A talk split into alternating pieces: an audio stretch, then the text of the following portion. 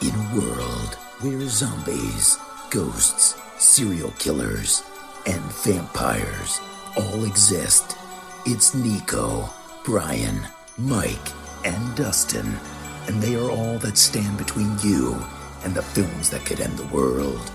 Welcome to the Don't Go Out There Horror Movie Podcast. Welcome back, everybody, to the Don't Go Out There Horror Movie Review Podcast. Just want to thank all our fans and listeners. We really appreciate all support. You guys are awesome.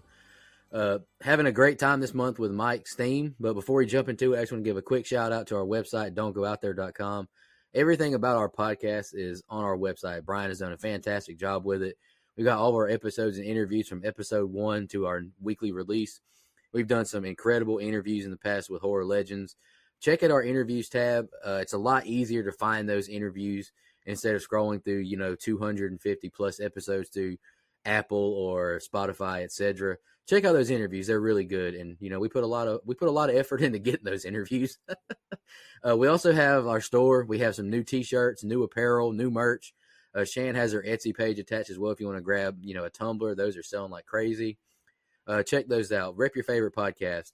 Uh, we also have all of our like social medias because you know we're, we're social media driven world. Follow us, like us, subscribe us, all that good stuff. We have Facebook, Twitter, if it doesn't get deactivated, Instagram, YouTube, and TikTok. We love interacting with our fans. We love meeting new people. Uh, it truly is humbling to, you know, have people all across the world who are fans of our show. It means a lot to me.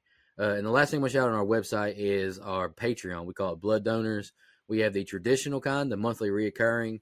Uh, none of that money goes into our own pockets. It just goes directly back into this podcast to help make it the best listening experience as possible. And you take a big burden off of us, and we really appreciate it. And we also have one time donations. You're a big fan of a movie, you want us to review it. Those tiers are available as well. We'll be knocking out two blood donor picks in a couple weeks. I'm excited to get to do those to, for the for our blood donors. You know, I feel bad we made them wait, but I appreciate their patience. Uh, this is Mike's theme a month. It's streaming original, and tonight is my pick. Uh, I'm taking us over to Shudder, and I chose 2021 Son. Uh, it stars Andi Matichak, and it has you know Emile Hirsch from The Autopsy of Jane Doe in it. Uh, I hadn't seen this movie when I picked it. When Mike announced his uh, his theme choice, you know I started you know brainstorming a couple movies, and I chose this one just because I saw the thumbnail on Found Flicks' YouTube. Uh, I'm a big fan of Andi Matichak from the Halloween trilogy. Uh, she's a great actress, and I'm glad she was in this movie because she got to she got to show how good of an actress she is, and I think she did a great job. Uh, I think Emile did a great job. I think the acting is fine, the cinematography, but you know, I, like I said, I hadn't seen the movie when I picked it, so honestly, after a couple re-watches, I don't hate this movie by any means, but I definitely don't love it. And this is going to sound like some terrible film critique, but I kind of feel like this movie is just a movie to me. Like I don't have any strong feelings negative or positive. Uh, it's not a movie I really feel like I have to ever watch again. And I, it's weird because at the end of watching it, it's just like I don't feel anything. Like I don't dislike it. I don't like it per se. You know, I just thought it was okay. I guess you could say uh, for what it was, and I enjoyed it for what it was, and I'm glad we get to review it. Uh, Brian, you want to go next on thoughts? Oh man, I don't look. This is a fucked up movie to me. Like I'll, I'll, definitely never watch it again. But I mean, look, I'm thankful Dustin warned me out of the kindness of his heart about it being demonic related. Uh, yeah. But honestly, I, am not sure if that would have thrown me for a loop anyway, because I, I, I, felt like at a lot of points during this movie, I would just whisper to myself like, "What the fuck?" or you know, Friday where Craig and Smokey are both on the porch saying, "Damn!" Like, so did I, did I like it? No. Um, I'll definitely be coming from the analytical side with this one. And on that side, I think it was very well done. Like the sound design, I think was phenomenal. Made the movie to me, you know. And I'm being serious. If anyone else but Andi Matichak was playing the lead character, I don't think it would have kept my attention. Don't worry, Dustin. I mean that like as uh I mean that like she does a good job showing the the struggle, you know, that she's dealing with as a parent. She sucks you in her perform amazing performance, I think. Uh, Found Flicks pointed out that this feels kind of in the same vein as Rosemary's Baby. He's absolutely correct, although I think that this is much better. Um, I think, and I kind of feel the same way about that movie, but I would definitely recommend watching this at least once. Um, I think it was a well done movie, very well made movie, just not for me taste wise. You know, I think I'll be grading it on the the technical side with this one. You know, and, and even even with that, like there are a lot of choices I think that I would have done differently, but you know, a lot of good too. Yeah, I feel a lot like you, Nico. Um, and you know, a little bit of mix of the both of you. Where this is definitely a really good film as far as the filmmaking to me. Sound is good. I love some of the visuals. Um, I try not to use cinematography anymore, but it's it's good here. So you know, take that for what you will. Um, and it does set like a good tone. Like there's a good horror movie tone, mood, atmosphere, vibe to this movie. So that alone gets a you know at least a thumbs up in my book. Um, Andi Matichak is great here. Like like she really gets to show her acting chops that she just not get to as Allison in the Halloween franchise. Uh, I'm not saying that she didn't have any good performances in that movie, but what she's given here as the lead is so good, man. And the little kid, he's fantastic in what he's given to do. Like I believe this is a mom and son, and that is a big thing for me. Now, all of that being said, and, and, by the way, shout out to Emile Hirsch, not only Autopsy Jane Doe, but one of my favorite movies of all time, Lords of Dogtown. Oh, well, no. I do love Girl Next Door as well. also, elite comedy, but Lords of Dogtown is one of my uh, one of my guilty pleasure movies. I freaking love that movie. Um, but anyway, so shout out to Emile Hirsch. He's good here too. But look, this movie's not for me as far as like Brian said, taste. More so just that it kind of leaves me going, oh, okay, that was fine. Like that wasn't anything special. It wasn't anything bad per se, but it was just an okay little horror movie. And I think it's okay to say that. Um, you know, some of the blood and some of the effects look, eh, you know, a little suspect to me. Now there's some good stuff here too. Don't, don't get me wrong, but some of the uh, effects look so, you know, so, so, so like you both have said, I don't know if I'll ever revisit the movie just because I found myself not bored, but like after it was over, I was like, okay, that's, that's the story. That's the end of it. That was a good little horror movie. Uh, nothing special, nothing bad, just kind of there. And that's, yeah. And you mentioned Rosemary's Baby. I agree. Like this is kind of like a spirit or an in spirit sequel to that movie, like a more modern take on it anyway. Oh, almost like a re, a soft reboot of Rosemary's Baby, if you will. And I think it's you know in that realm it does a good job. So I'm I'm glad you picked it. I like watching movies I've never seen. Uh, it's rare for me because I went through a phase in life where I just watched every damn thing I could get my hands on. So it is fun that I get that I got a chance to watch a movie I'd never seen. Yeah, um, I will not ever be watching this movie again. Um, fuck that. I went in blind didn't know what this movie was about, and I texted you guys when I was watching it because uh, I thought that I was the last one that was watching it. Um, I thought everyone else had seen it, so I apologize to Brian for the spoilers. He said he missed them, thankfully, but um, I was like, this movie's like the epitome of never let them see your next move. I didn't know what was gonna like. I could not have guessed. There's so many times where I was like, I would have never predicted this is where this scene was ending up. But um, I think it's really well done. I think the acting is great. Uh, Andi Matichak is uh, she's the best actress of all time. She's fantastic. Uh, I'm smitten. Anyway, um, I, I, there's a lot that's. I mean, it does a great job of capturing my um, attention and holding it, and then also it invokes emotion one way or the other. Like there's times where I was like, "Oh man, that's gut wrenching. That's that's hard to watch. That's sad." And then there's times where it's like, oh, this makes me feel really uneasy. And then when the movie's over with, I took it with me. I felt uneasy for a little while after. I had to put on King of the Hill for kind of like a palate cleanse.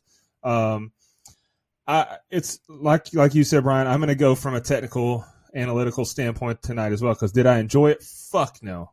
But uh, was it good? I'm leaning towards yeah. So I'm glad you picked it as well, Nico.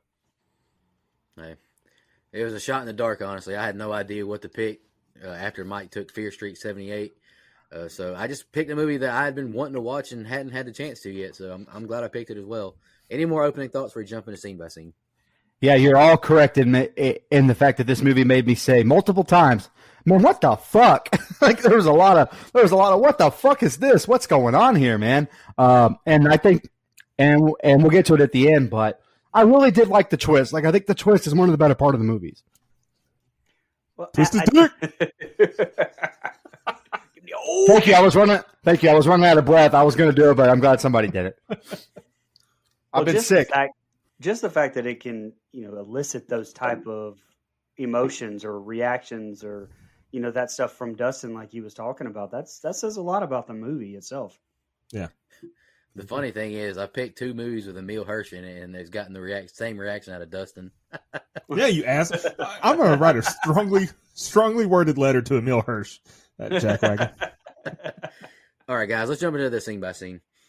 The film starts with a POV shot of someone driving while breathing frantically with a title card. We see a woman named Laura sitting in a diner who is filthy, clenching a cup of coffee. Two men sit at the table behind her, and she stands up and races to her car. She's driving again, and she pulls over and begins to go into labor. No, no, no, no, I don't want you, she yells as blood covers the seat, and we hear a baby begin to cry. She holds the child as rain covers the car. We now see Laura in bed lying down, not looking happy, and her son David races her to the car. They yell they yell hey to Susan and load up in the car. David asks her a serious hypothetical question, and she tickles him joking around. She drops him off at school and we see her in her classroom teaching now. She runs through the halls making it to her night class. Laura picks up David from Susan's house and they head back home. David says Laura is the best mom and leave the light on in case there's zombies. She kisses him goodnight, turns the light off, and shuts his door. Laura is in bed doing schoolwork and she hears footsteps saying it's David acting scared. She tells him to come on in and sleep in her bed. She doesn't get an answer, so she gets up and sees his door is still shut. She checks out the bathroom and opens his door. She sees several other people in the room and the door slams shut. She runs across the street screaming for help. She makes it to Susan's banging on her door. She tells her to call the police frantically, and she runs back home grabbing a knife. She goes in David's room, and we see him lying across the bed, unresponsive. Paul and Steve are talking to Laura now, and they say they saw no visible proof of forced entry. Paul asks if she lost a key or had one stolen. Steve asks if she was dreaming, maybe a lucid dream. She says it was real. Paul asks Steve to go back to the station. Paul tells her he believes her. He tells her the doctors found nothing wrong with David. Laura goes back to bed with David in her bed. She rubs his head, checking for any wounds, bruises. David asks, What was she doing? I'm sleeping. Were there really people in my room? She asks if he can remember if he took his pajamas off in the middle of the night. He says he was dreaming that he was drowning in a river of blood. Jump scare as we see Laura painting in class. Paul is there to talk to her, and she seems bothered. We see Laura lying in a red bed with a cult symbol, and a voice says, Wake up, honey. David is at the foot of the bed, covered in blood, screaming. Then she wakes up, and David is in her bed beside her. He says he has a headache and stomach feels sick. She says she'll take him to the doctor in the morning. Laura hears dogs barking, and she goes downstairs. She sees a shadow move outside her door and runs to the phone. Paul checks out around the house, and he sees nothing. He's inside drinking coffee, and he says his theory on how they snuck in. David comes downstairs and he says it really hurts as he vomits blood. We're in the hospital now, and his body is covered in these bruises, and he's screaming and convulsing uncontrollably. Laura meets with the doctors now, and she asks Paul to stay with her. The doctor names off the things they thought it was, but all the tests are negative. He says they don't know what this is, and his condition is worsening. Time is running out, and there's a likelihood David won't wake up in the morning. Laura sits back crying, and she says these people in his room gave him something. The doctor says they tested for everything, and nothing is showing up, and she's in disbelief. All right, Brian, that's the opening set of scenes I got. What do you think, brother? So right off the bat, let me give props to the sound design. You know, I kind of touched on it in my open, and I don't mean just as a hand score here. I mean like the entire sound design. You know, Ivan Kavanagh, I think, did such a good job because I think that you know this sound, the way that they use the jump scare music, the entire thing is just so well done. I think it, it makes this movie, and I'm not exaggerating when I say that I think this movie uses that sound design better than any that I can remember, like seeing in, in recent memory anyway. It's stellar, I think, all the way through. From this preacher talking over the heavy breathing of Laura at the beginning. Um, I just I can't talk enough about how much it stood out to me like this entire film. Now, this cold open and this in labor, quote unquote, running from the cult. Is this the start of Halloween six here? Just wondering. But this giving birth scene in the car kind of made me laugh and, and not in a good way. I mean, Matichak does, I think, an absolutely stellar job of showing the emotion, showing the, the the disdain for the kid before she has it, and then you know just the just the sheer love for the baby when she gives birth. It's so well done, I think, on that end. But just popping it out like that, you know, and it being suddenly like six months old, like when she's holding it. I mean, I know that's that's kind of a, a movie trope, but I'll call it out every time. Like I, I, I see it as being ridiculous. Like I don't understand that because you know most of the human population has has seen this birthing process before and has seen a newborn baby and will immediately call bullshit. So I don't understand why you don't just as filmmaker make the kid look more realistic or or the girl giving birth struggle more. I don't know, just a nitpick there, but it bothered me obviously. Also, you know, I want to give props to uh, Luke David Blum. You know, him, he and Matichak, I think they have great chemistry. And, you know, not just that, you know, I felt his acting throughout was, dare I say, on par with Linda Blair. Like, is that overselling it? I don't know. I thought it was good. So blast me if you want to. But um, just a few little tidbits before I get out of here. Laura in our classroom scene, teacher definitely gives you a lot of the themes of the movie, you know, to pay attention to, a little foreshadowing there dealing with PTSD and trauma better done than New Halloween, ironically. And uh, her seeing those cult members in David's room was just in her head, right? Like, just kind of seems, just kind of seems ironic because you know, knowing what we know about Paul later, which sidebar, you guys talked about Emile Hirsch earlier, and uh, you know, he didn't in the um, um, the autopsy of Jane Doe but in this one, he reminds me a lot of Leonardo DiCaprio. I don't know if it's just his acting or like the character or whatever. Um, but what we know about Paul later, and you know, it's setting basically all of this into motion, just kind of seemed convenient timing wise that she has this psychological episode not caused by Paul to conveniently call Paul and his partner in. I mean, does that make sense? I just I just think you could have had a, like a real intruder there, and that would have made more sense than her seeing the the the cult members and I don't know. It's not really realistic that she opened the door, saw the people standing over her son, and then bolts out of the house and then comes back. Like, as a mom, you'd immediately go in there and try to save him, right? And take him with you, maybe? I don't know. I mean, everyone acts differently. It just kind of seems like she would.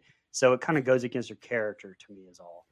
Um, and the last thing I want to say is Does Luke Blum live in a Blum house? No, I'm sorry. That's not exactly what I wanted to say that was bad. But I, I, really wanted to say, like, did you notice David playing the Resident Evil game and the house phone, and then later we get you know a pay phone calling a cell phone. This movie, I think, does a good job of what we talked about before, like with Rob Zombie movies. You can't place the time period here, and I think it does a good job of not really letting you letting you try to place this in a time period. Uh, I said that with this with those movies and this one too. You know, I, I really like that. Yeah, and and on that note, I have it right here. In the next set of scenes is both of the cars that Laura drives are old, are old looking. You know, so uh, you really can't quite place where the time is. But uh, yeah, starting off this scene in the car is tough to watch, man, because you don't. Again, you're going in blind, you're going in cold, and you don't really know why she doesn't want the kid. Uh, and it's like, man, what's the deal? Is Andi Matichak going to be playing a total bitch, which I just can't see, given the, the, roles I've seen her in so far. Uh, so you, again, you're going in cold, you're like, oh man, and, and, again, just a tough scene to watch from a, you know, a graphic nature. Like that was, you know, really tough. Uh, I do like some of this character groundwork that they give Laura Anna here, where she's, you know, she's a teacher, she's going to class, like she has a really good relationship with her son, like she's just a normal person working a job, having to go to school at night, like trying to make the best she can. She owns her house. Like she's doing the damn thing, which is such a stark contrast from what we see in the very opening scene where she clearly doesn't want the child. We don't know why uh, when you go inside. I really like that they laid that character groundwork. Something you mentioned, Brian, which was the intruder situation. I, if it's in her head, that's fine because I do completely understand her having a psychotic break, considering what happened to her, what we find out.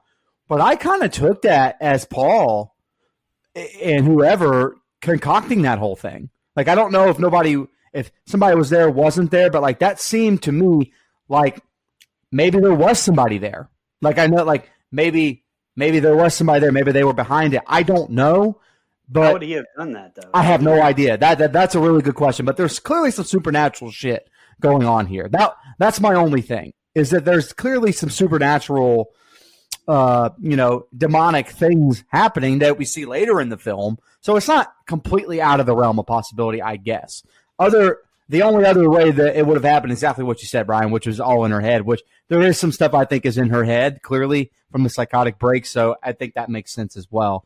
Uh, maybe he got a little lucky, but I do I like when you go back and rewatch it like I did today, you could see some of the little things that Paul does that that seem really nice at the time, and now they're not so nice. Uh, the way he kind of used her and manipulated the situation in his favor. Uh, I think the kid acting here from Luke Blum is great.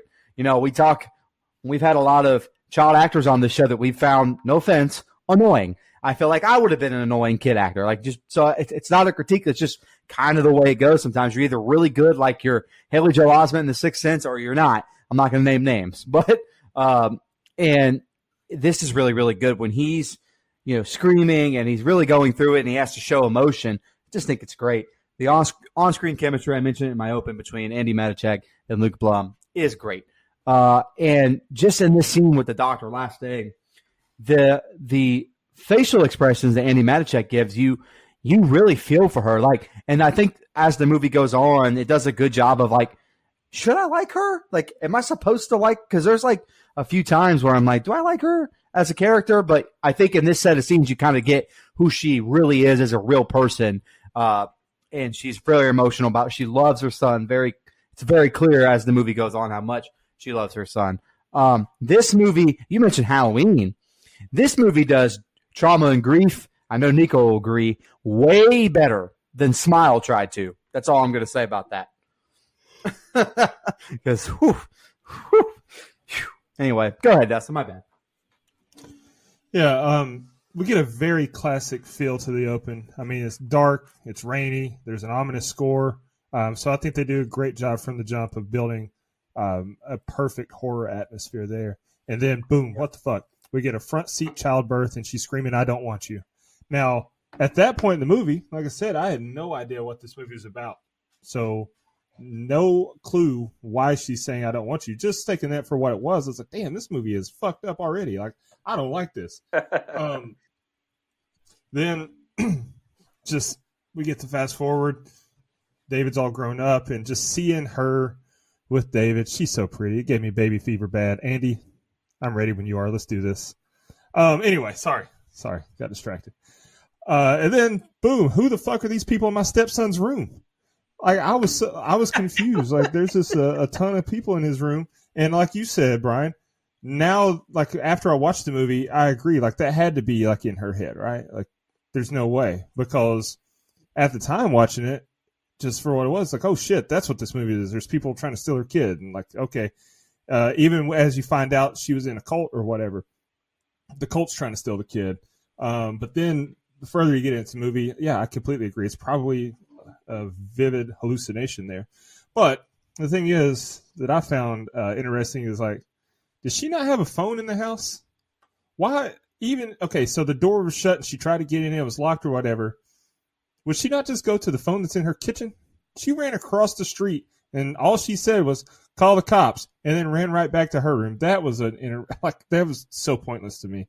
Um, we get the classic, like, of course we have a good cop, bad cop, right?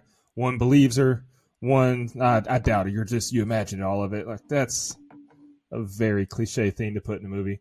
Um, but I mean, it's, uh, I'm, I'm intrigued. I'm into the movie. Number one, because she's beautiful, but number two, also, like, I'm confused as shit. I don't know what direction we're going. I, like, there's people in his room. He's feeling sick. Um, she's to take him to the, um, doctor in the morning, but at the same time, like she loves him, but man, she hated him when she when he was born. I don't know. I don't know what what the hell's going on. So they do a good job of keeping you guessing, keeping you on your toes here with the opening scene, and yeah, I think I think it's it's very well done.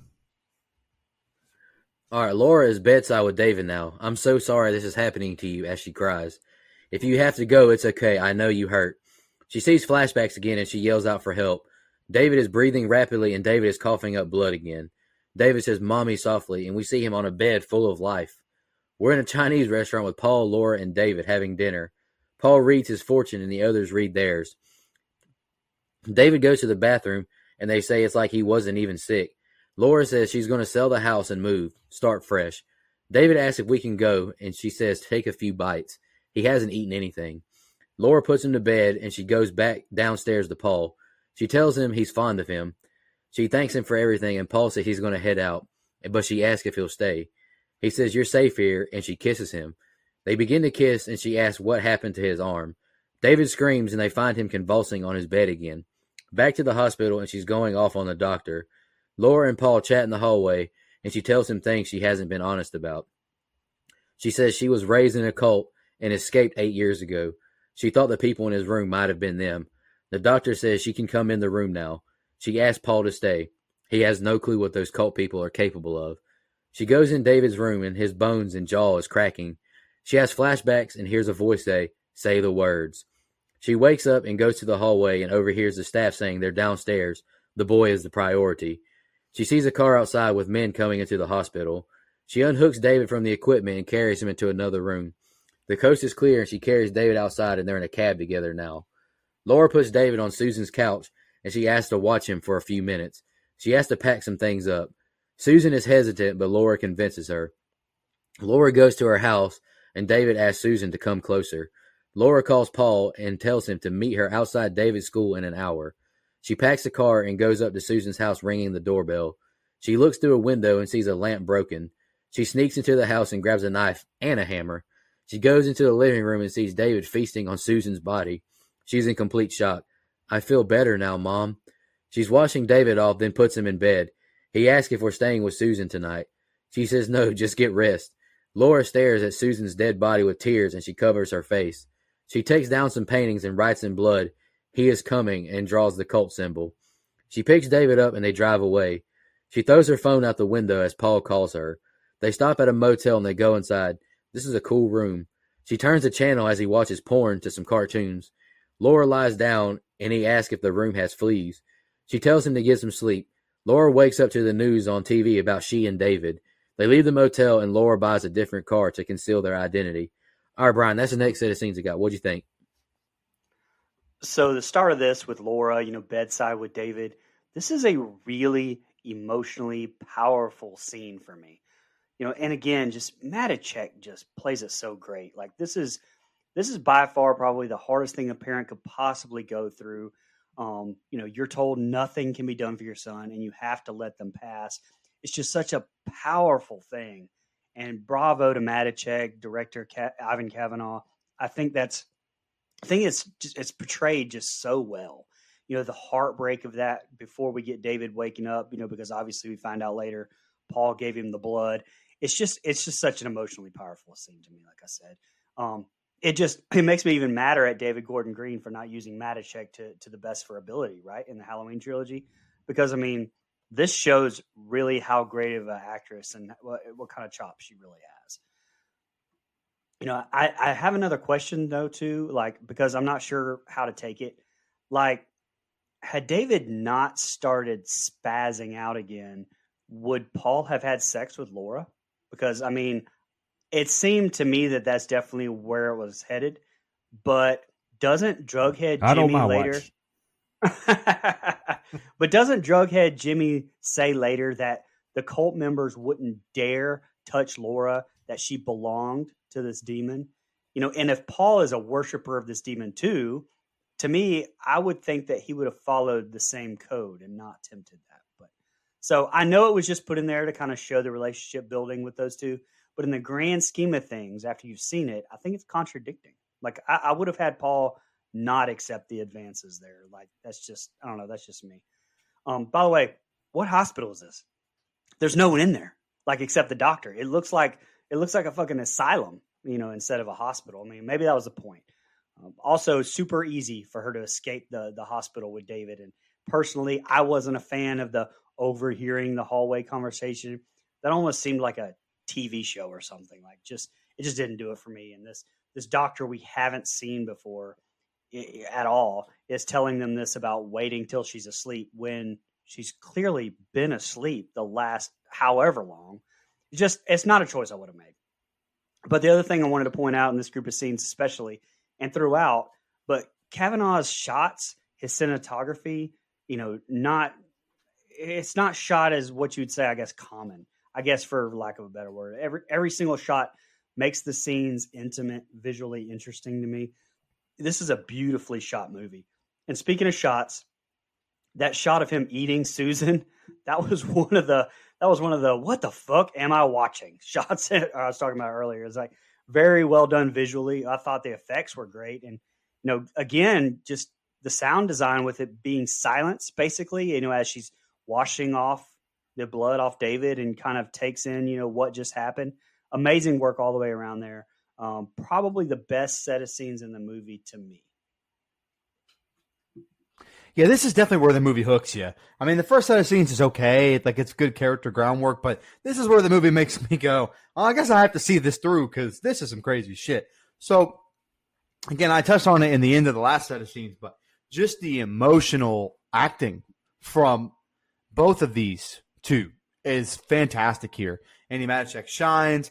Uh, Luke Blumm does a great job, you know, just being a little kid that's scared to death doesn't understand what's going on and a mom that doesn't know what to do about it either uh, is really god it's so powerful in the movie that really doesn't even like this is not a movie that you would go to to see that kind of emotional performance. I think it does a good job. It's I, i'm going to get on my high horse again and say that horror gets a really bad rap with acting. Like this is some good acting in this movie. So screw off academy anyway um so to me, you get a little bit of a lull. You know, I don't really buy into the whole re- relationship here with with Laura and Paul. Like, I'm kind of like you. I'm kind of like, eh, that's a little me-. now.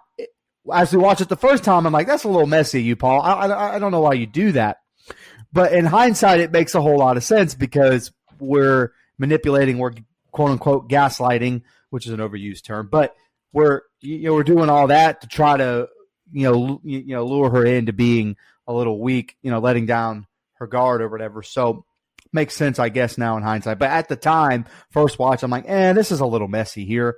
So you're right. How they left the there's nobody there stopping them from leaving the hospital. Okay, sure, whatever. Um, this scene where he's eating Susan, not ju- you talked about the shots. It's not just the fact that he's eating her, the way they lead up to showing you that with the, you know, Andi Matichak has something in each hand and she's slowly walking over. She doesn't know what she's going to find. And you see the visual of him eating her. Then you cut back to her face. I think it's great. Like just the shock, the awe that you get, and then you see it on her face as well. I think it's a really good back and forth way to do that there.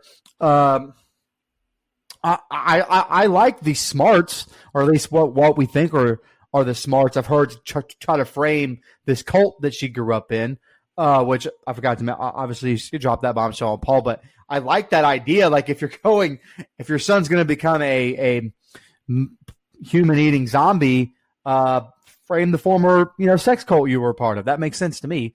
Uh, so I like that. I like how they get away to a hotel because I feel like now we're about to get a movie I was not expecting at all.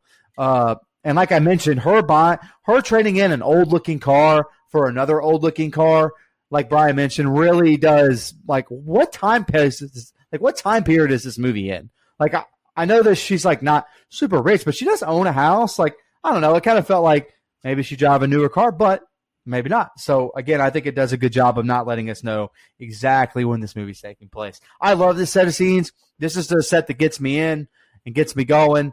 It makes me go again. What the fuck happened here? Yeah. Um, hmm. I have thoughts about some of the shit that went down in this set of scenes. Oh, you can call me Paul. Watch it, bud. All right. Now that's out of the way. Yeah, watch it, bud. this movie does a great job of uh, creating tension. I mean, she did a great job of selling how scared she was when she came down the stairs there. Uh, and damn, that kid puked a lot of blood. That was fucked. Um, and then you mentioned what the hell kind of hospital is this? What the hell kind of hospital is this? The kid's on a uh, procedure table, like an operation table, and she's just outside the window watching. They don't let that shit go down. Anyway, um, and then Paul staying the night. I damn near turned this movie off. I I, I just couldn't take it. But it was gut wrenching though when the doctors told her sh- that he might not wake up. I mean, that was really tough to watch. Uh, she goes, you know, then she goes to his bedside and she's crying. That's tough. Like that is a great job of conveying emotion there. It looked real authentic, and that's a sign of, of great acting. Um, and then back to me about turning the movie off. She kisses this motherfucker in the kitchen. I had to, I had to pause it. I had to take a lap around the house, calm down, cool my head. But um, what the hell kind of leprosy did this kid have? All that happened in a day? Like they show him and he's better, and then she's like that happened in a day. He went from normal to puking blood and covered in some kind of weird rash to normal again, and then back to that again. I, I was like, what the hell is happening? Um, and then we get those those weird cult flashbacks, and then she just kidnaps her son from the hospital because the doctor was plotting on him.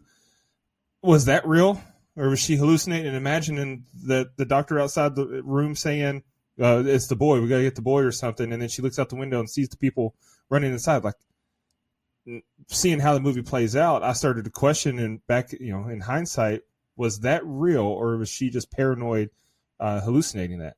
Um, don't know, but the movie, like I said, this is the definition of never let them know your next move. And then her telling Paul, Paul to meet her and bring your gun. He ain't shit as a cop if he goes along with it. Um, but I get it. I do anything she asks me to do, so I understand. And then I texted I texted you guys in the group chat. I was like, "Hey, yo, what the fuck? Lil Dahmer just starts eating the neighbor lady. like, what the hell is going on?" Uh, and then, you know, the he is coming, writing it on the wall and stuff. Is she wanting to be in this cult? Is she not wanting to be? Like, I'm, I'm just I'm a little bit confused as to what direction she's wanting. Kind of like what Mike said earlier. Are we supposed to be rooting for her? Like, is she good people? Don't know. Um, and then you mentioned switching out the green jalopy for the brown jalopy there. It's like I first was like, why did she buy that car? She had a car already, but I get you know, I guess it's to throw them off, throw the cops off her trail. The uh, you know, she's wanted. Her face is all over the news. But that's the thing. Her face is all over the news, and she's still walking around, and nobody's like, "Oh, you're that person from the news." I think she would have been fine to keep the newer car. I don't know, but it's a roller coaster set of scenes. I think it's really good as well, but it's just I was there were so many moving parts and so much happening. Um, really hard to figure out where we're going here, but I'm in. All right, the cops are at Susan's house now investigating what happened. Steve tells Paul we got a good one as we see Susan's mangled corpse. David asks where we're going. Laura says to see an old friend. She needs more help remembering things. Steve hands Paul some old articles on Laura about how her name was Anna and she was part of a pedophile ring. He asks Paul if he's in a relationship with her. He says no, and she couldn't have done this. Steve is frustrated, and Paul says, Let's just find her. She needs protection. At the very least, find the boy and get him back to the hospital. Laura pulls into Miss Nagel's yard. She introduces herself as Anna Hanson. We're inside now, and she asks if that's the boy. Laura sends him into another room. How could something so innocent and sweet come out of something so evil? Laura says she really needs to talk to Jimmy. When did you get out of the institution? She says Jimmy was lost to drugs and drove his father to an early grave. Laura begs, saying, I need to speak to him. He went south, Clarksville, Mississippi. Paul is at the men- Paul is at the men- mental institution Laura was at and asked the receptionist about a doctor. She says he's retired now. He says he needs to ask him some questions. He's a police officer. He asks if there's patients here. It's awfully quiet. Tracy says she has nightmares from working here, but hey, it's better than McDonald's. Laura and David are at Jimmy's house now, and it's a complete dump. Jimmy lets them inside, and Dr. Bradley tells Paul she was psychotic. Her father would pamper out to other men for money, and a local boy, Jimmy Nagel. Dr. Bradley says there's no cult, it was all in her head. Jimmy asked about her, her other child, and he tried to visit her, but he didn't want to get locked up. He says he remembers it all. They'd have ceremonies where they tortured animals and they made Laura do the chants. She was the only one who could. She was special. They called you Palestine, the huntsman, the demon. They let the huntsman rape you. You know it's true, Anna. Jimmy says those are false memories. You were meant for the demon. Jimmy snaps when she says he was abused. Laura says she's afraid of letting this back in her brain. She'll slip back into psychosis. David says everything hurts. Paul calls Steve and he asks Paul to wait on him. They should talk to Jimmy together. Laura and David get to another motel where we see a pimp being awful to the women. She gets inside the room and he lo- and she locks the door. David groans and he says, "It hurts. I'm scared, mom." He asks her to sing that song he used to sing. They fall asleep and Laura has the same flashbacks and she sees her father asking her to wake up and say the words as we see the cult members walk towards her. David wakes up screaming, It hurts so bad, I'm gonna die. She locks herself in the bathroom as he yells, Give me some food.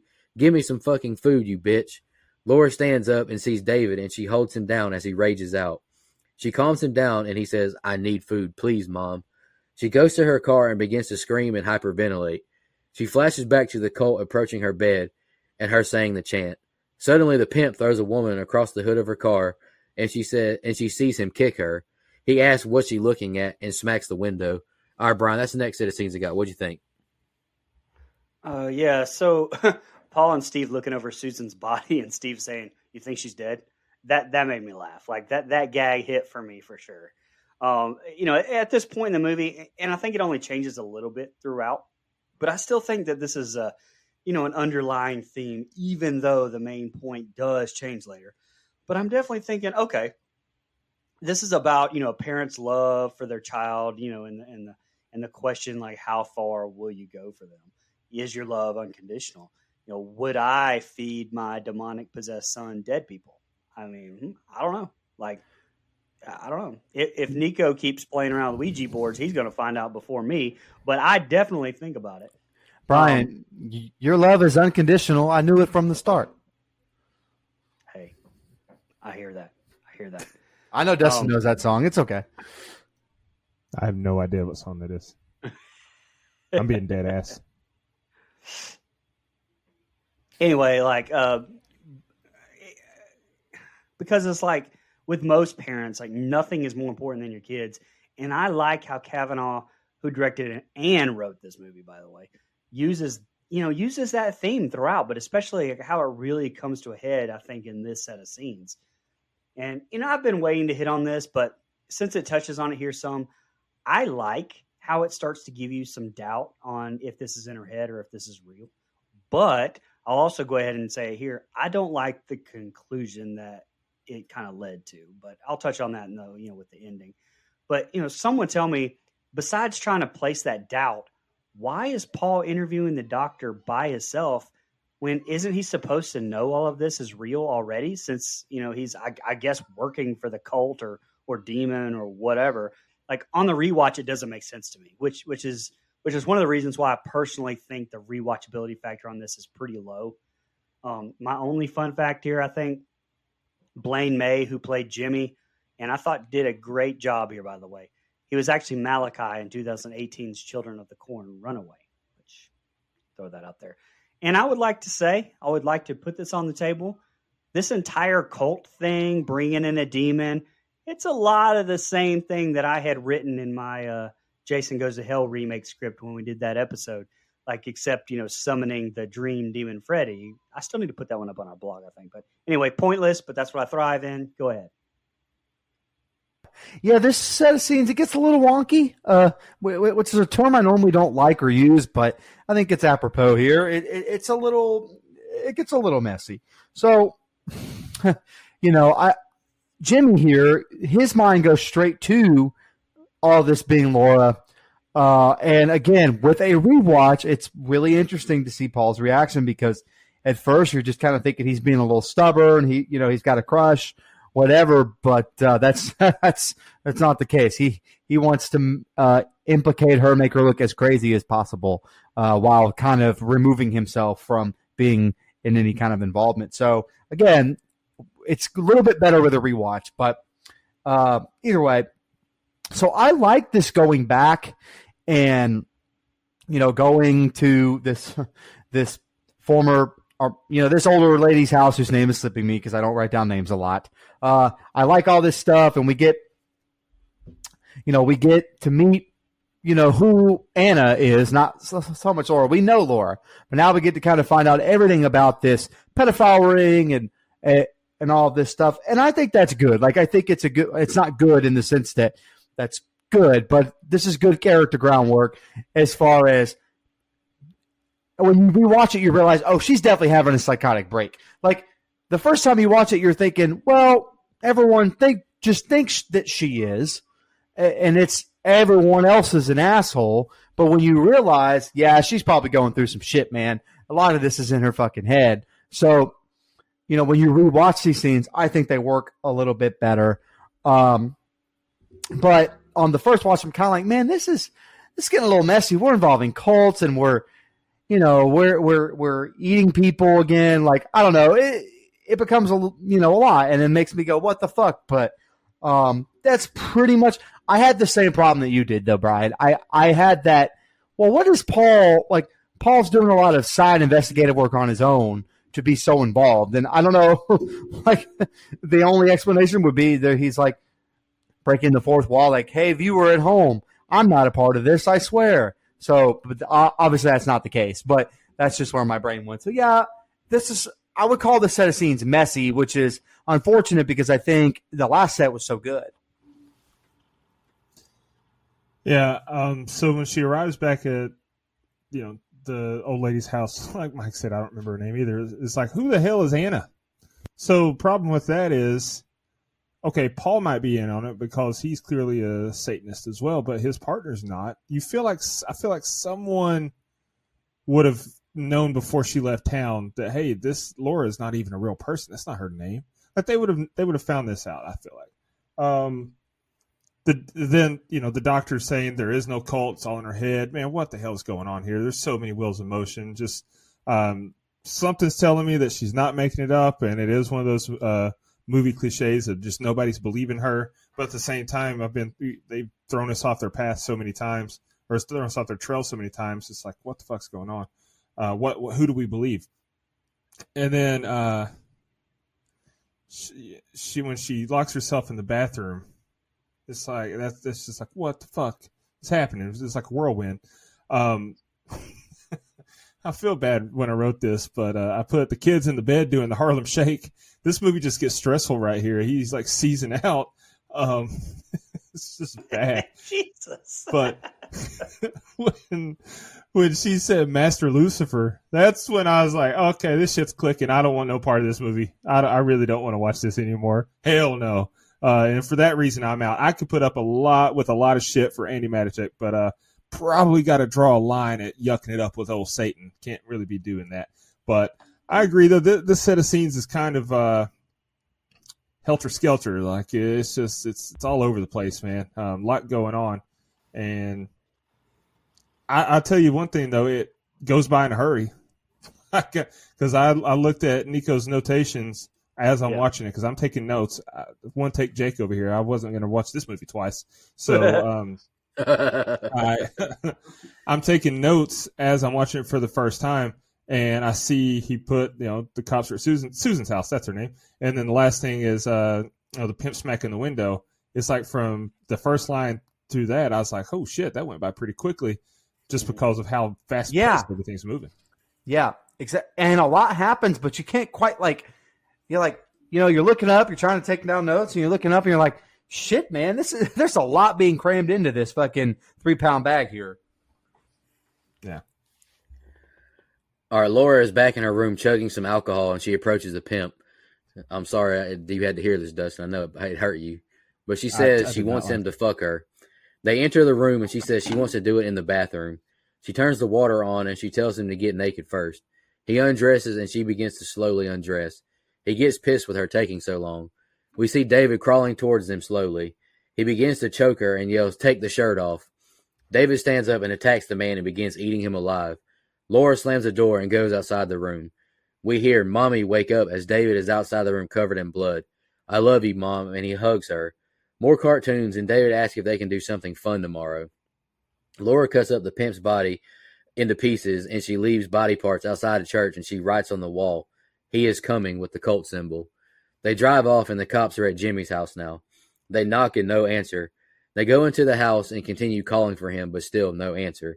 They find him dead on the floor, with crucifixes in his mouth, and he is coming carved into his chest in the cult symbol. Steve says she used her credit card at a local motel nearby. Laura and David are lying in bed smiling at each other. She holds his hand and he tells her of a dream he had of him flying and how he cracked the world in half. I was like a superhero or something. Laura says your illness is getting closer and closer every time. You're going to get sick again really soon, and it's going to be painful. I'm going to be by your side, but I can't help. I can't do anything as she begins to cry. She now laughs and asks if he wants to do something fun. There's a carnival nearby, and he says, I want to go. She says, We can go when it gets dark. She gets a gun, and David is getting his flesh wounds and he's urinating blood. She tells Paul Laura was seen taking this pimp into her hotel room. He says, You know it's her killing these people, right? Not a cult, no pedophile ring.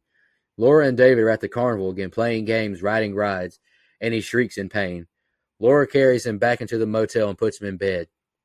He cries out in pain, saying, I need help. Some men run in yelling, Get the boy, and slam the door. She stands up, gunning them all down. She turns the light on and sees she killed Steve and two other officers. She walks over to Steve and she tries to stop the bleeding to no success. Steve dies in front of her, and she picks David up and carries him out the room as other customers seeing her running away. And the next set of scenes are the ending. Go ahead, Brian. Yeah, so I don't like the set of scenes at all. I mean, first of all, you aren't chugging vodka or tequila like that. I mean, come on, like that's what I assumed that was in that bottle. But truthfully, my real nitpick here. So this is a big ass dude. Like David Kallaway is his name, playing this pimp. He was in Logan in the Magnificent Seven remake. Great actor. By the way, doesn't have throat cancer in real life, nor a tracheotomy. So like that was that was an interesting choice for that character. I liked it, just found it interesting. But this is a big ass dude. There's really been nothing shown throughout that we've seen for Laura to know that David, as a kid, has this super demon strength, right? Like she and the doctors have been able to hold him down while he's gone chomp zombie mode. So I just think that this was a bad plan on her end to assume that this pimp wouldn't just beat the shit out of both of them. Like also also if if David was shot, would he have come back to life or would he have been dead? Like I don't know. That's an interesting question. Uh, Kavanagh, need you to come on the show. Got to ask you some needless stuff. Uh, but anyway, so needless to say, I'm not the biggest fan of this scene because it doesn't seem realistic. Plus, the rip in the body in pieces. There's not really enough blood for that uh, everywhere. So you know, in turn, there's no way you clean that room up. So why are you even trying to go throw the body in a different lot anyway? Like just leave it there with the same shit on the wall that you're writing. Like unless you were keeping the body parts for like food down the line, a la the Santa Clarita diet. I, I just I don't know. I didn't understand the thought process here with, with any of this. Um, I guess positives, you know, great shot of David's hand being visible under the bed for just a second you know, I, and I thought that with the the sound prompt, I think was perfect there. I love the carnival sequence, you know, before him throwing his shoulder out. Uh, the music choice there, I think, with the violins was so good. You know, and of course, Matichak struggling with this as you kind of see the emotional strain it's putting on her. Just pure acting class right there. Um, it garnered such an emotional response for me the first time I saw this. And again, I cannot tell you how impressed I was by her acting chops throughout this masterclass performance. Um, lastly, the shooting of the FBI agents. I just wish it would have made it more clear what was in her head and what wasn't. Because, you know, I know that's probably the point of it, but realistically, assuming that no supernatural things happened, the FBI coming in and shutting the door in the pitch black with no lights and then her getting the drop on all three of them without them even getting a shot off this was really a stretch for me to just let go like just just having steve maybe do it would have been better but it just seemed really out of place for me logically so i kept waiting for that explanation at the end so i let it go the first time but i didn't get that logical explanation i needed really to explain away stuff like this so i hated it yeah, again, I think we c- continue some of the messiness. Uh, now, I mean, there's some good stuff here too. Like I, I again, acting is top notch, so I'm buying in to what I'm seeing because of it. Um, and now I bought into these two characters. I want to see, you know, what happens to them. So look here, the scene with the pimp is kind of, for lack of a better word, in such a serious film, it's kind of fun like it's like the one like quote unquote kill that we get to see.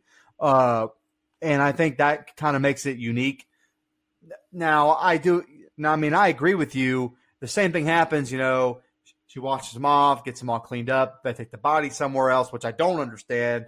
I literally say right here, why the fuck are they moving this body uh, just right on the wall in the hotel? Makes it real easy, but whatever. Um, I guess to try to cover her tracks. I don't know. She's also completely out of it, so I don't really know. Eh, she's not in the right state of mind, so I can't overly criticize that. I guess. Um, go to the other hotel room. Really good back to that character work we get in the first set of scenes with, with mom and son. They're laying on the bed. They're talking about this this indoor carnival and all this stuff. Like you could tell, she's just absolutely devastated.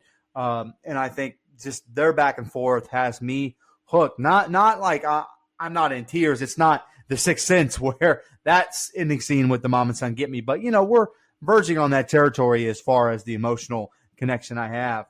Um, obviously, the two kids are a little different, but I think you get my point. But here's the thing: the shooting of the FBI people, I had a feeling that's where they were going with this. Like it just kind of seemed she was going to kill someone she wasn't supposed to, or he was going to kill someone he wasn't supposed to, and that's kind of what we get here. Um, so, all in all, this you know this is a little bit better than the last set of scenes because not as much is taking place. It's a little bit more of a, a through line. But what I will say is, at this point, I want to find out what the fuck is going on. Like, what are we here for? If we're you know if it that there has to be more than just this kid eating people. So, uh, yeah, that's all I got. Yeah, I feel you, man. What are we doing? Like that's how I felt for like what direction. Yeah, yeah. I'm kind of like, all right, man. Let's wrap. You, you know, here's your wrap it up box from the Chappelle show. like, come on. Yeah, um, you said it, Nico. When she took him into his room, I did not like. I did not like that at all. Just uh, kind of got knots in my stomach hearing her tell that piece of shit. I want you to fuck me. Oh God, makes my skin crawl. Anyway, um, so the thing is, like, she went from scared and on the run and confused, and now she's just gonna fucking feed people to David. Like, this is a wild turn of events. she looked mortified when he was eating the neighbor, but then she smeared the shit on the wall, and then she's like, "I'll just go find someone for you to eat." That's that's kind of crazy. Uh, Jimmy, man, Jimmy went out bad. He didn't deserve that. Uh, he he wasn't a good person, clearly like uh, from what his mom said, but still, like he did not deserve that. Uh, and then, if you guys know one thing about me, it's I definitely took note of the color of that kid's urine. That kid was pissing Mountain Dew Code Red. He needs to drink more water. I was ashamed. I was embarrassed. I, would say hydration chart. That's your stepson. You got to do some work, buddy. Yeah, I know. We got to hydrate like champions. So don't don't worry, David. I'll I'll teach you, son. Um, and then who the fuck just ran in the room? and then she just starts blasting on him. And why was the door open? Oh, it was cops. Why the fuck didn't they say they were cops? Like they just ran in the room, uh, and then get like that. That was frustrating to me. And also, why wasn't Paul with him? Like Paul clearly is. I I took it as he's the lead on this case, so they're not going to move and like make a move on her without Paul being there. Him and he's going to be you know, in the mortgage we come to find out like this, that didn't work for me. And she, I get it. She ran into the room in a hurry because he was in a lot of pain and, and all that shit. But she would have shut the door. If your your your son is half Satan, you're going to shut the door behind you. You don't want people seeing what you got going on in there. Um, that was just questionable decision. Just not really logical to me. Um, but she's a hell of a shot, though. My baby's got that going for her. Go ahead, Nico. Seventy-five percent of Dustin's thoughts on the movie is "I love Andi Matichak." yeah, I told you guys. I don't. I, I can't understand. I can't explain it. I don't know what it is. I know I was on an Ana de Armas kick for a while, and I, you know, celebrity crushes are what they are. I can honestly say I don't think I've ever been as attracted to any woman ever as Andi Matichak. I'm in love. You got it. No, nah, I'm smitten. I'm not bad. in love. yeah, I'm, eh, you let me find out where she lives. I'm gonna be outside her window with the fucking boombox over my head. All right, here's the ending. Laura calls Paul while he's at the morgue. I did not mean to kill him. Paul tells her she needs to turn herself in. I can maybe still help you. She says she has to go back to where it all started. He says it's all fantasy and she hangs up on him. She parks outside an old house and goes inside. She grabs a knife and walks around the house looking around. She goes upstairs to the room with the bed and the cult symbol above it. She goes back to the car and gets David.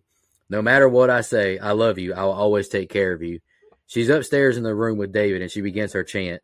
And I'm not going to repeat it because it's a lot of stuff and I don't want to creep Dustin out. Nothing appears and she says, I want you to cure my son, our, our son. I know you can hear me. Cure him or I'll kill him. She does the chant again and screams to show yourself. We see an entity stand up behind her and walk towards her as she does the chant again. The room begins to shake and we see the demon and Paul and others officers arrive. She tells Paul she summoned him. He was going to cure David. He tells her to put the knife down. Show yourself, she yells. Come back, please. You made him go away, Paul. Now I have to kill him. When they went into his room, they fed him human flesh and they awakened something in him. Paul says, I know about your childhood and the things that happened to you. I can help you. I'm sorry, Paul. And she rears back the knife to stab him, but Paul shoots her dead. David tries to wake her up. Please, Mommy. Back to the hospital, and Paul sits with David. I want you to know I'm here for you. I'm here to protect you and also to make you better again. We see a nurse check on a code blue, and Paul cuts his arm and bleeds all over David's face and removes a piece of flesh to feed him. I want you to know no one can know anything about you or who you are. We see flashbacks of Paul killing Jimmy. I want you to know you'll never be alone, and I got a surprise for you, David. Your father is here to save you. David sits up and walks to him and hugs him. The film ends and the end credits roll. Brian, what do you think about the ending? Yeah, so I don't like the ending at all. Like this is this is one of those times where I think that it would have benefited from not having a definitive answer here. I think that once she's shot in the head, that should have been the end, or like had her kill David and then get shot in the head. But you know, and then kind of tweak some things throughout, so it's really just kind of left for interpretation on whether or not it's in her head from PTSD or if it's real or what. You know, this this conclusion just didn't do it for me, and it and it showed the demon way too much for me. By the way, for you know to be, it's not effective. It's not as scary to me. So it just it, it was like I said at the start. It was just kind of fucked up. But you know, I definitely was not a fan of the ending. Yeah, so I like I like a lot of it. Like I think the tw- like the twist that we get in the hospital room is good. I think everything in the hotel is pretty good. Like I, I think the acting from Matichak is good here. Where she, uh, again, you don't really know what to believe. Uh, is it all in her head? Is she crazy, for lack of a better term? Um, and you know the way that she kind of plays that thing with you know plays back and forth with Paul, like trying to convince him, trying to get the demon to come back and the way that she's about to stab her son. Like I like all that scene, very intense. Um, and for, for, Paul to just shoot her the first time I watched, I was like, "Well, that's weird. That's a little out of context." But again, with the hindsight, he it was the perfect plan. He he looked like he had her back the whole time and left himself no choice but to take her out um, because she looked like she was unstable. Had you know she was at her wits end, had no other choice. So I like that, I, I, and I like the stuff in the hospital. Like I think it's cre- it's so creepy the way Paul's delivering this. Um, and while you're watching, like, wait, what the fuck? Uh, and then you see this horn demon, which I, I'm with you. Like maybe they showed too much, but it looks cool at least from this angle. Uh, now I imagine hugging that thing would hurt. You know, little holes in your chest and stuff, but whatever. Uh, look, I like the twist. It doesn't make a whole lot of sense in a few, you know, if you go back and watch in a few places, but it also explains a lot of things too. So I think they pulled it off okay, and I think the ending was was pretty good.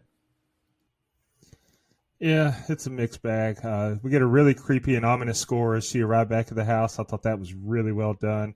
But then when she says "our son," I was like, "Hold up! You're telling me my stepson's dad is a demon or some shit?" Don't like that one bit. I I, I can't raise a kid like that. Um, I and then I just did not like where we go from here. Like conjuring up the devil. Nope, that's a hard pass. Um, then, you know, I get what she's saying. Like, I'm not going to let my son suffer. Uh, so I'm going to kill him if you don't fix this right now. But damn, Paul, you just shot her right in the face. Like you can't shoot her anywhere else. We can't have an open casket now. You shot her right in the fucking face, man. Um, and then it's just this, the the rest is just like a WTF moment. Uh, they painted as she was just crazy, and I can buy that.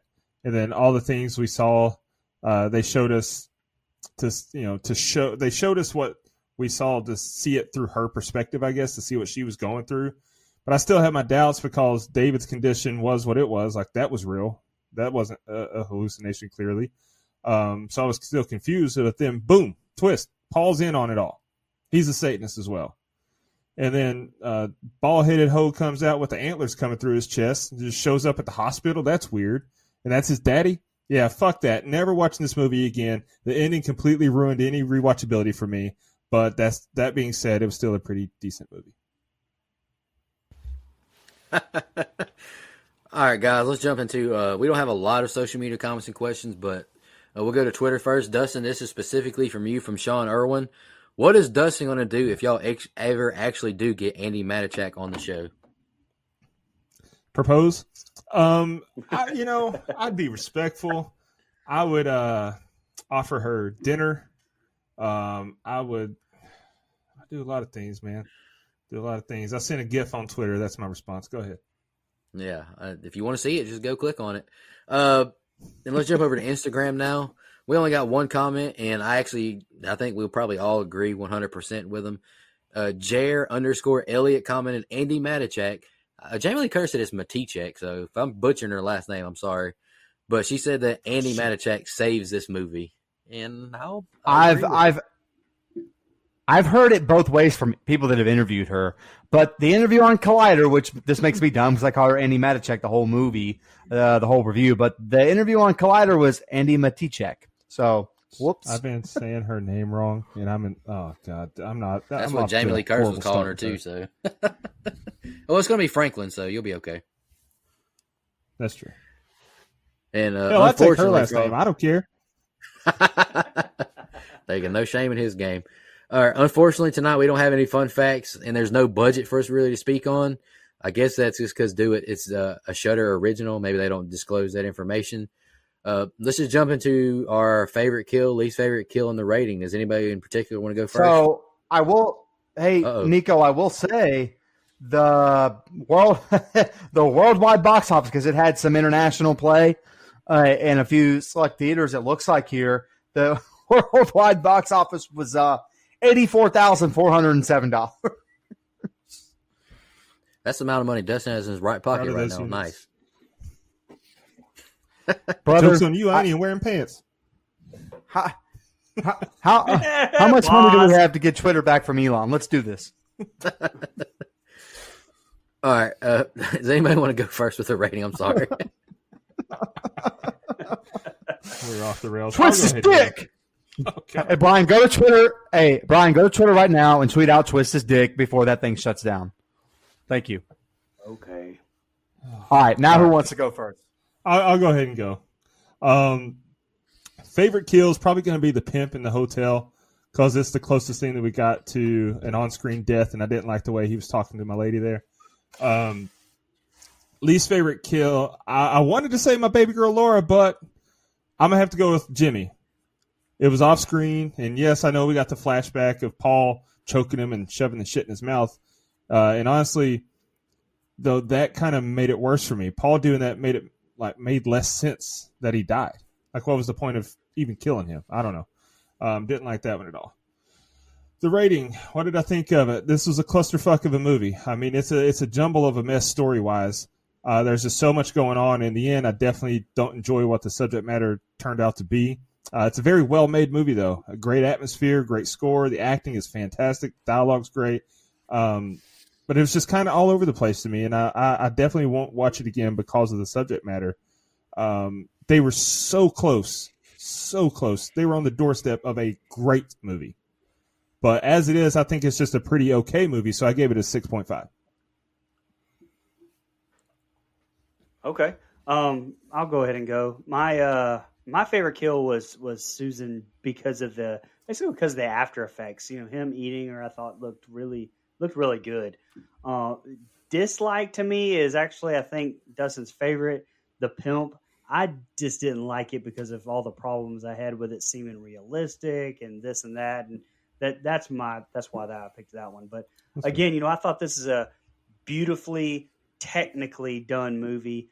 Rewatchability is low, low to me. Although it's a very quick hour and a half watch. Um, if I was grading this on how well I liked it, I'd be giving it about a two, honestly. But you know, like I said at the start, I'm going to grade this on the technical aspects of the movie, like Dustin did. Those were great. Although I didn't agree with some of the script decisions, I, I you know, I didn't make it. So I'm gonna just I'm gonna give this thing a five point seven five. I think it adds a whole probably four full points because of how beautifully shot and you know and how just incredible the sound design was. All right, I'll next, go. Mike. Oh, I'll, I'll go. I don't know if you wanted to go ask for your pick. No, it ain't that serious. I'll just go real quick. Uh, I agree with Brian's favorite kill, Susan. I just loved, you know, I didn't expect it. The effects did look great, and I was like, oh shit. Lee's favorite kill, I'm gonna go with one of the cops. Uh, I agree with Dustin. I just don't buy it. Uh, just, and you didn't see it or anything. It's just I, I didn't really care for it. I think I pretty much said how I felt at the beginning as well. It's like, uh, the the like everyone said, the movie is made great. It looks great. The acting was fine. Andi Matichak, Matichak, she was fantastic love seeing her get to you know show how good of an actress she really is. Uh, she's a great crier as well. I thought the scenes where she was crying with her son in the bed was great.